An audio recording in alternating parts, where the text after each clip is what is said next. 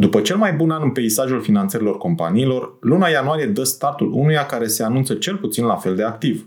În următoarele minute, ascultă sinteza celor mai importante demersuri de finanțare la început de 2022.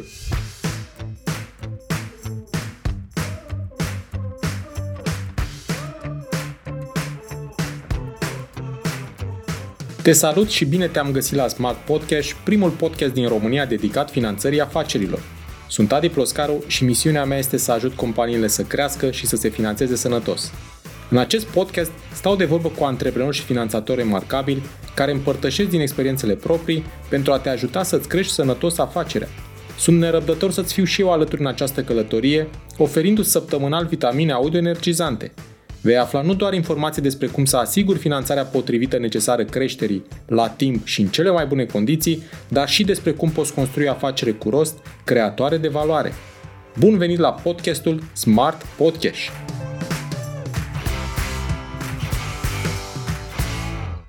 Încep sinteza primei luni din 2022 cu cele mai importante acțiuni desfășurate de companii pentru a atrage banii investitorilor. X-Vision a obținut un milion de euro într-o rundă de finanțare de tip seed cu aportul B-Value ca lead investor și a încă șapte investitori. Anul trecut ți-am spus despre prima lor rundă de investiții, așa că mă bucur să văd că lucrurile merg bine și la ei. X-Vision este o platformă medicală bazată pe algoritm de inteligență artificială care dezvoltă produse pentru a-i sprijini pe medicii radiologi în analiza și interpretarea imaginilor medicale. Aplicația bonap.eco a atras prima sa rundă de investiții de 800.000 de euro la numai două luni de la lansarea pe piață. Finanțarea a fost condusă de App, fostul Chec de Jeunet, important operator de bonuri de masă și carduri, alături de care au mai investit fondurile RocaX și Early Game Ventures din România, precum și Impact Ventures din Ungaria.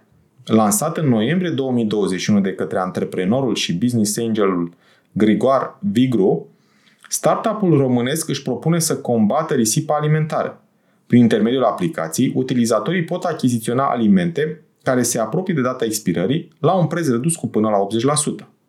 Brio, o platformă românească EdTech de măsurare a performanței școlare, a derulat a doua rundă de investiții prin intermediul Seedlink, suplimentând cu 150.000 de euro finanțarea oferită de doi investitori, Horia Manda și Valentin Tăbuș de 550.000 de euro și de acționari actuali, care au mai investit și ei încă 157.000 de euro. Tot prin Seedblink, IEP, o aplicație de pariuri între prieteni, a primit o finanțare suplimentară de 250.000 de euro, pe lângă cea asigurată de lead investor de 300.000 de euro. Închei secțiunea dedicată investitorului individual și a celor instituționali cu Humans.ai, care dezvoltă prima platformă pentru generarea de modele de inteligență artificială și guvernarea lor prin tehnologia blockchain. Ei au anunțat parteneriatul cu Next Chemia Consulting Hong Kong, unul dintre principalii investitori ai companiei. Grupul japonez, investitor în Cardano, este un cunoscut fond de investiții care sprijină companiile care își propun să revoluționeze industriile lor folosind tehnologia blockchain. Am vești și de la Bursa de Valori București. Roca Industry a debutat pe piața euro cu holdingul care reunește companiile din domeniul materialelor de construcții aflate în portofoliul Roca Investments. Nu prea vreau și îți dai seama imediat de ce. Dar pentru informarea ta completă, hai să zic repede și despre niște declarații. Cum ale cui? Ale autorităților despre programele de finanțare nerambursabilă, scheme de ajutor de stat în derulare sau viitoare. Conducătorul Ministerului Antreprenoriatului și Turismului ne spune că autoritățile vor plăti și restul celor de la măsura 2, că ediția a doua de la măsura 1 începe să intre la plată în februarie și că mai vrea o nouă ediție Startup Nation. La fapte spun atât. S-au plătit toți banii din schema Horeca și Startup Nation 2018. Conducătorul Ministerului Investițiilor și Proiectelor Europene estimează că ghidul consolidat al măsurii 4.1.1, investiții în activități productive, va fi publicat în prima parte a lunii februarie, iar lansarea programului la începutul lunii martie. Timpul trece repede. Până una alta, FNGCIMM spune că vrea să implementeze noi programe de finanțare cu garanție guvernamentală, similare cu IMM Invest, și anume IMM Prod, Rural Invest, Garant Construct și programul Innovation. Nu te încarc acum cu detalii, revin cu ele mai aproape de implementare. Apropo de IMM Invest, acest program a fost prelungit până la sfârșitul acestui an.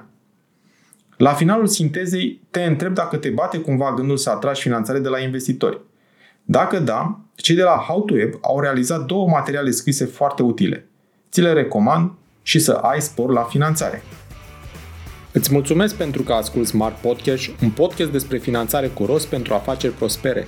Te invit să urmărești în continuare episoadele pregătite pentru tine și afacerea ta, să dai share și altor antreprenori dornici de creștere sănătoasă.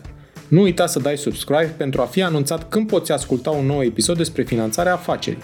Hai să creștem împreună, chiar aici, la podcastul Smart Podcast.